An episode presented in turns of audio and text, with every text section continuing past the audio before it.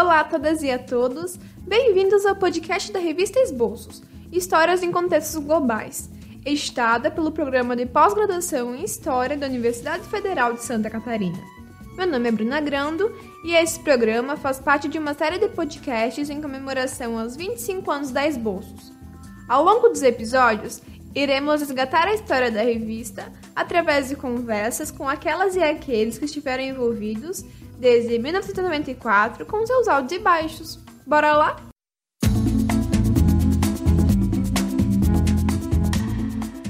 Hoje eu converso com o Malu Salomão, que é atualmente professor na Universidade Federal de Goiás e, à época, era doutorando na UFSC. Ele fez parte da equipe editorial da Esboços entre 2001 e 2002 e hoje vem compartilhar um pouco dessa experiência com a gente. Oi, Marlon! É um grande prazer conversar com você sobre a sua participação como editor da Esboços. Você pode contar pra gente como se tornou editor da revista e de onde partiu o convite? Basicamente, assim, o que eu me lembro da, da minha participação na revista Esboços, é, assim, não lembro muito detalhadamente, mas eu posso te dizer algumas coisas assim. A, a revista havia sido criada aí nos anos 90 pela professora Maria Bernadette Ramos Flores, é, com um objetivo muito uh, claro, que era de publicar é, os trabalhos aí em andamento do, dos mestrandos, não é? A ideia então era que esses mestrandos pudessem é, publicizar em determinado momento de sua trajetória parte das suas pesquisas e, e com isso, obviamente, amadurecê-las e etc. É, esse esse é, formato da esboços, o nome, né, inclusive, é, tem, tem a ver exatamente com, com, esse, com esse projeto. É, esse formato da, da Esboços perdurou alguns anos é, e no final dos anos 90 eu acho que esse, esse formato tinha de algum modo se esgotado. Né?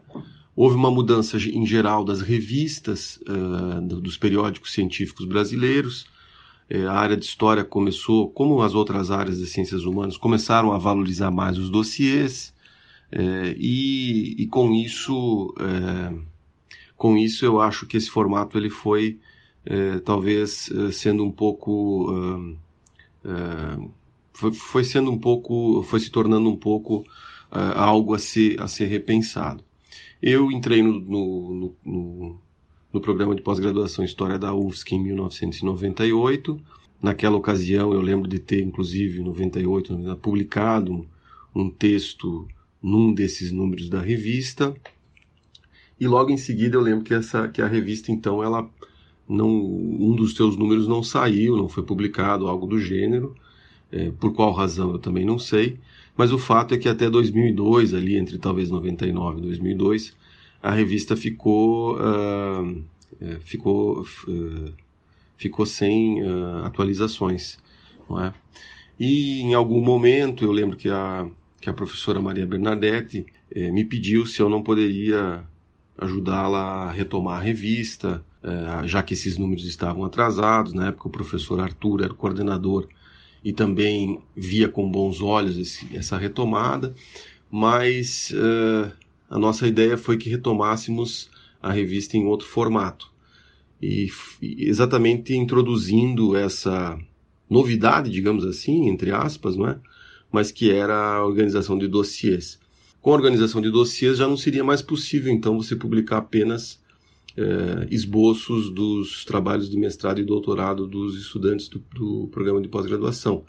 Era preciso abri-la, digamos assim, para a comunidade de maneira mais ampla. É, nós tínhamos então, uh, ficamos incumbidos de, de, de, de, organizar dois números. Quem trabalhou na organização desses números foi o Marcos Chu e a Gláucia Costa, ambos faziam mestrado na UFSC então, e foram fundamentais para que esses uh, números saíssem. É, a ideia foi então que propuséssemos dois dossiês uh, em torno dos quais conseguíssemos uh, um número razoável de textos, não é? mas também a, a, ideia era que os esboços não fossem, não desaparecessem da revista. Né? Então, uma seção chamada esboços permaneceria na revista, junto com o dossiê e com as resenhas. E foi um pouco nesse sentido que nós começamos a, uh, pensar em temas que poderiam compor esses dois dossiês uh, que atualizariam então a, a, a, edição da Esboços. Né? Um dos temas foi então História e Corpo, que eu acho que era um tema à época uh, emergente ou que se, que se, que se encontrava de certa forma com alguma evidência. Na ocasião, a professora Denise Bernoulli Santana esteve na, na UFSC por alguma razão, não sei se para participar de alguma banca ou algo do gênero. Ela havia lançado recentemente um livro que se chamava Corpos de Passagem. É, então, nós também pensamos que uma entrevista com ela é, seria bastante pertinente para compor esse dossiê. Fizemos essa, essa entrevista. É, essa entrevista foi publicada, então é, como é, texto de abertura, e depois é, corremos atrás de textos em torno das temáticas. Né? O segundo número foi sobre imigração, que é um tema bastante clássico da historiografia em Santa Catarina, no sul do Brasil. Então, não foi muito difícil conseguirmos mobilizar um conjunto de pesquisadores para esse dossiê.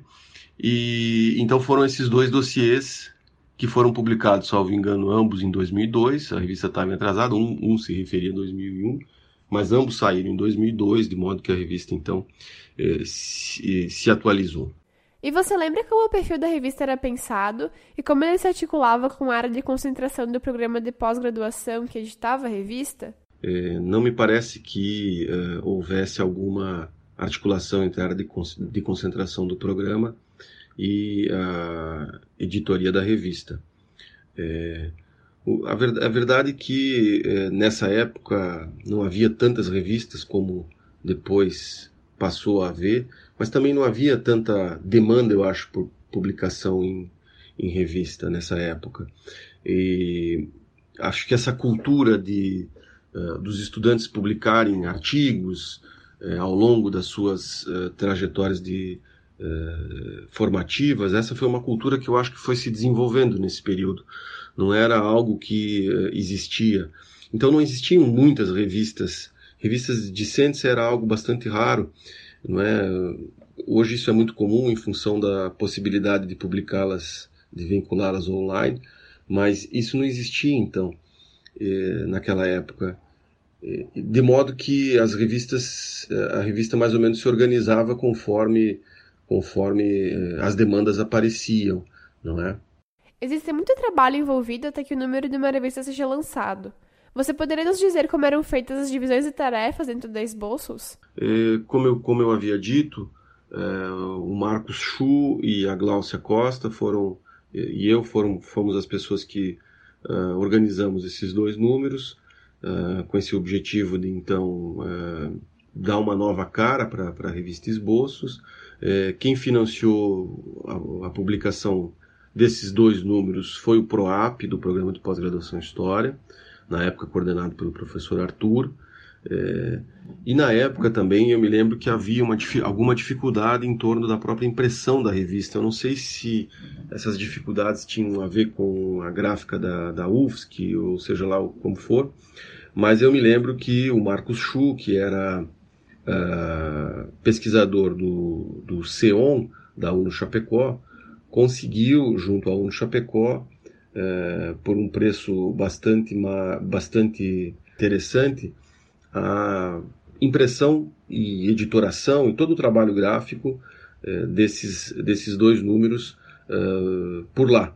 De modo que a revista foi publicada por lá e ficou um número muito bonito, uma capas e um, com um perfil gráfico bastante diferente daquilo que havia sido feito. Quer dizer, houve algum houve um esforço de profissionalização uh, desse trabalho de composição, de formatação da revista. E uh, eu não me lembro muito bem como nós fazíamos a divisão das tarefas, mas eu sei que uh, houve, houve uma divisão que, que foi um pouco por aí. Um aspecto que eu fiquei bem interessado em saber sobre o dia a dia da Esboços é a forma como os editores faziam a seleção dos artigos que seriam publicados na revista. Eles mesmos avaliavam os manuscritos ou a tarefa era delegada para avaliadores sem saberem nada sobre a autoria?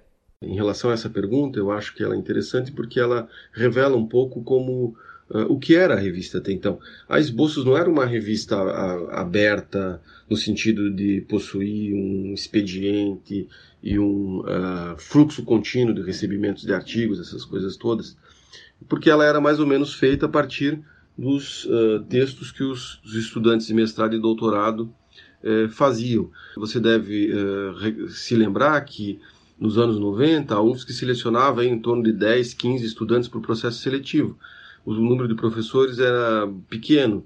Então, os professores conheciam todos os estudantes, os estudantes conheciam todos os professores, eh, todo mundo sabia quem poderia ter um artigo para para apresentar para esboços e os números mais ou menos se formavam a partir uh, a partir disso, quer dizer, dessa experiência não é, que professores e estudantes em comum tinham aí ao longo das disciplinas, trabalhos finais de disciplina e etc, etc.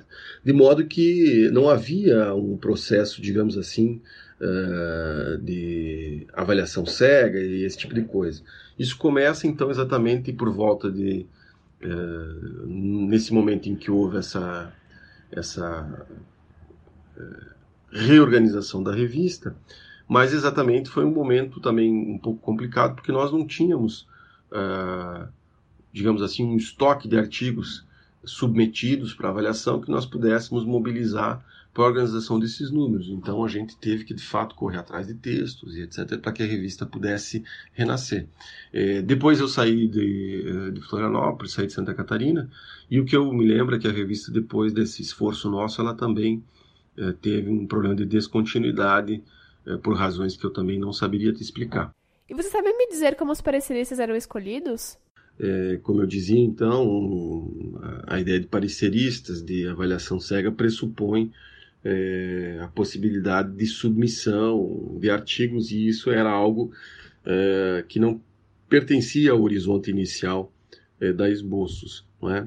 Eu acho que com a criação do curso de doutorado foi preciso um pouco também rever o perfil da revista e incorporar eh, novas, eh, novos procedimentos que passavam, digamos assim, a se inscrever no contexto historiográfico de forma mais ampla. Há uma ampla uh, mudança na, no perfil desses periódicos e eu acho que o Esboços entra um pouco uh, nesse contexto aí de reformulação no final dos anos 90. A partir do momento em que se cria o doutorado, então há um número maior de estudantes, as, as turmas se tornam maiores, uh, e com isso também aquele processo, digamos assim, mais artesanal que imperava até então, ele foi, digamos assim, uh, sendo revisto. É? É, como eu te disse, o, o, os dois volumes que nós organizamos foram custeados com os recursos do PROAP, do programa de pós-graduação. Eu me lembro, inclusive, mais ou menos de quanto foi isso na época. É, não era nada, nada muito absurdo, mas era caro porque a revista, como se sabe, ela só existia em papel. Né? Em 1998, por exemplo, é, toda a comunicação que se fazia não era ainda uma comunicação por e-mail, não é? A secretaria do programa, por exemplo, não se comunicava com, com os estudantes por e-mail. Então, é preciso lembrar que não havia ainda uh, não havia ainda revistas online, etc. Então a revista era feita em papel. É, eu não me lembro do número de exemplares que se imprimiu na época e depois se fazia uma distribuição um pouco, uh, um pouco uh, de forma espontânea, digamos assim. E a revista também ficava com uma espécie de uh, cartão de visitas, não é, do programa de pós-graduação. Então eu imagino que os pesquisadores que visitavam a, a universidade por alguma razão recebiam esses números. Então era feito mais ou menos dessa forma. Eu não me lembro se havia algum processo de distribuição centralizado na biblioteca, alguma coisa desse gênero. Olha só, a partir de 2001, a Esbozas começou a política editorial de sempre publicar um dossiê temático em todos os seus números. Como essa mudança no perfil da revista foi pensada e qual é o impacto que teve no futuro da Esboços? Vi que também nesse ano a revista deixou de publicar textos exclusivamente de mestrandos e doutorandos do programa de pós-graduação. Você sabe me dizer o porquê dessa modificação? Eu acho que eu já respondi ela no início da, da nossa conversa, é, mas, mas cabe insistir nisso, né? Seria preciso fazer um, uma pesquisa mais ampla, mas eu acho que houve, a partir de, da criação do curso de doutorado, houve um, uma mudança do perfil do, do corpo discente do programa, né? É, quer dizer, aquele histórico de entradas de 10, não sei, 10, 13, 15 estudantes, ele foi totalmente transformado a partir de então. O número de mestrandos depois também aumenta, de, de mestrandos selecionados também aumenta. Quer dizer, há uma reformulação do perfil, não é? E uh, as avaliações da CAPES, a partir de, de 98, também tiveram, uh, sofreram mudanças profundas, não é? As avaliações era fe eram feitas até então de uma certa maneira, por meio de uma série de procedimentos, e elas foram, uh, elas, e isso se transformou a partir de, da avaliação de 98, as avaliações passaram a ser trienais, passou-se a ao formato que era o formato atual da avaliação entre nota 3 e nota 7. Quer dizer, houve uma série de mudanças na avaliação da CAPES e eu acho que essas mudanças na avaliação da CAPES elas também é, tiveram consequências em vários aspectos dos programas de pós-graduação. E eu acho que um desses aspectos tem a ver com é, as revistas que esses programas produziam. Quer dizer, era preciso que a revista passasse por uma alteração uh, de perfil, uh, de formato em função da própria mudança de perfil, mas também em função de uma mudança que estava em curso no próprio Sistema Nacional de Pós-Graduação. Né? Essas alterações que foram feitas na avaliação a partir de 98 foram avaliações que transformaram a maneira como se vinha, eh, se vinha concebendo, pensando e avaliando os programas até então. E eu acho que foi um pouco no interior disso que houve essa criação, essa indicação da publicação de dossiês temáticos. Acho que isso foi um pouco uma sugestão ou uma orientação, não uma orientação formal, mas uma, uma indicação de, de caminho a se seguir é, para as administrações e gestões dos periódicos científicos em história no Brasil. Não é?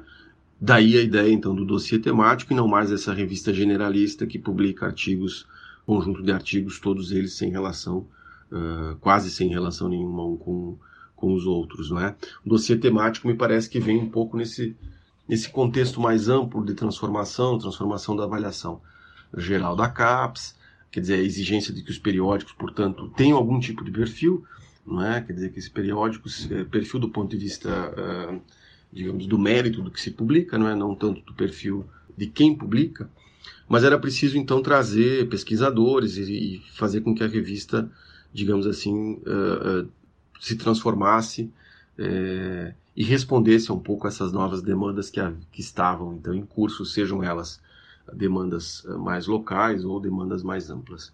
É, a UFSC até então, ou, se é que eu posso dizer a UFSC, né, é, havia uma outra revista, que era a Revista Catarinense de História, e se, se, eu, se eu bem me lembro, a Revista Catarinense de História tinha é, uma reputação, uma reputação, um estatuto mais mais importante do que a esboços. Então, em geral, os pesquisadores se orientavam, locais se orientavam para essa revista, que uh, era uma revista que, salvo engano, era uma revista da Ampu, que nessa época, como você sabe, era sediada, foi sediada durante muito tempo na UFSC, não é? E eu acho que, uh, que isso também fez com que a, a consolidação da esboços nesse novo perfil tivesse a ver um pouco com essa dinâmica é, local de publicação. Entre 2000 e 2002, os anos que você participou do Conselho Editorial da Esboços, foram publicados dois dossiês, Corpo História e Migrações. Fiquei curiosa para entender como esses temas foram escolhidos e como os organizadores foram selecionados. Você poderia explicar para a gente? É, é, um pouco como, como eu havia dito inicialmente, não é? Quer dizer, o número 9 foi sobre o dossiê História e Corpo, e o número 10, um dossiê é, migrações. Um pouco também a gente, quando pensou, já que nós tínhamos que organizar dois números, nós pensamos também um pouco em contemplar, digamos assim, uh, tendências uh, distintas que havia à época no programa de pós-graduação em História. É? Quer dizer, se era preciso uh, transformar a revista, publicá-la a partir de então em um outro formato, valorizar os dossiês, e etc., a gente poderia também tentar mobilizar os, próprios, próprios professores do programa para que nos ajudassem na, na, é, na composição uh, desses dois números. E nada mais, uh, talvez, pertinente ou estratégico para isso que tentar trazer todo o programa, ou pelo menos as suas suas principais representações para dentro da, desses novos, uh, desse novo formato. É, foi um pouco daí que surgiu a ideia de História e Corpo. Nós também visualizamos uh, que havia um certo potencial de artigos para organizar esse, esse dossiê. Né? Havia, de um lado, alguns esboços de estudantes que poderiam ser uh, contemplados nesse dossiê, da mesma forma, havia uh, textos de professores que a gente conseguiria mobilizar para isso. Né? E em relação ao dossiê Migrações, eh, que era um dossiê um pouco mais uh, evidente e talvez não tão problemático para a organização, porque há um histórico enorme de pesquisas sobre essa temática, que é uma temática clássica em Santa Catarina. Então, nós conseguiríamos mobilizar aí esse estoque, digamos assim, uh, de investigações que existem, de pesquisas já realizadas para o nosso dossiê. E foi um pouco daí que surgiu, então, a ideia desses, dessas composições, desses, uh, desses dois dossiês eh, em, torno, em torno dessas duas temáticas. Eh, eu não, me lembro mais assim de detalhes sobre isso, mas eu me lembro que, uh, que um pouco que nós pensamos foi isso. Né? Em relação ao, ao dossiê uh, ao dossiê número 9, ao volume número 9, foi um pouco como eu te disse, nós tínhamos feito essa entrevista com a professora Denise Bernuzzi Santana e já pensando, já pensando nesse dossiê que nós estávamos então organizando. É, e a partir daí a gente conseguiu mobilizar outros textos e outras uh, textos, inclusive muito interessantes, de pesquisadores uh, renomados para o nosso eu, eu, realmente não me lembro muito mais a esse respeito, mas eu acho que eu acho que era isso. Bom, Marlon, muito obrigada por ter aceito o nosso convite. Eu acho que foi bem legal. E agora eu te pergunto se você tem algumas palavras finais que queira deixar com nossos espectadores. E é isso. Eu acho que o importante é pensar nessas, nessa transformação mais ampla do contexto uh, historiográfico uh, uh, brasileiro é, com essas mudanças importantes que foram feitas na CAPES a partir de então, na, no Sistema Nacional de Avaliação, que se transformou radicalmente, é, e que é, teve, de certa forma, impacto na maneira como os programas de pós-graduação organizavam as suas revistas. É, eu acho que isso é uma, uma, um elemento que não se deve desconsiderar quando se trata de analisar essa transformação pela qual Esboços passou no final dos anos 90. Né? Em um segundo contexto, esse contexto, digamos assim, local de criação do curso de doutorado, então eh, era preciso também eh, era preciso também considerar um novo perfil do corpo discente e, e a inserção do, do programa numa rede nacional eh, de programas de pós-graduação a partir de um novo perfil com a criação do curso de doutorado. Acho que tudo isso fez com que em algum momento foi preciso mudar um pouco a maneira como se publicava esboços. Mas a minha experiência foi uma experiência muito curta, foi só na organização desses dois números e tinha um objetivo muito específico, que no fundo era colocar a publicação em dia. A revista estava atrasada, ela precisava voltar, ela precisava estar atualizada e o nosso trabalho foi um trabalho, né, o meu o trabalho que, que eu coordenei com o Marcos Chu e com, com a Gláucia Costa, foi um trabalho mesmo de tentar recolocar a revista em dia. É, então, não foi um trabalho de refundação no sentido de criar novas diretrizes para que ela depois é, pudesse caminhar por pernas próprias, foi tentar colocá-la em dia. E, e, foi isso que nós conseguimos fazer é, com muito trabalho então.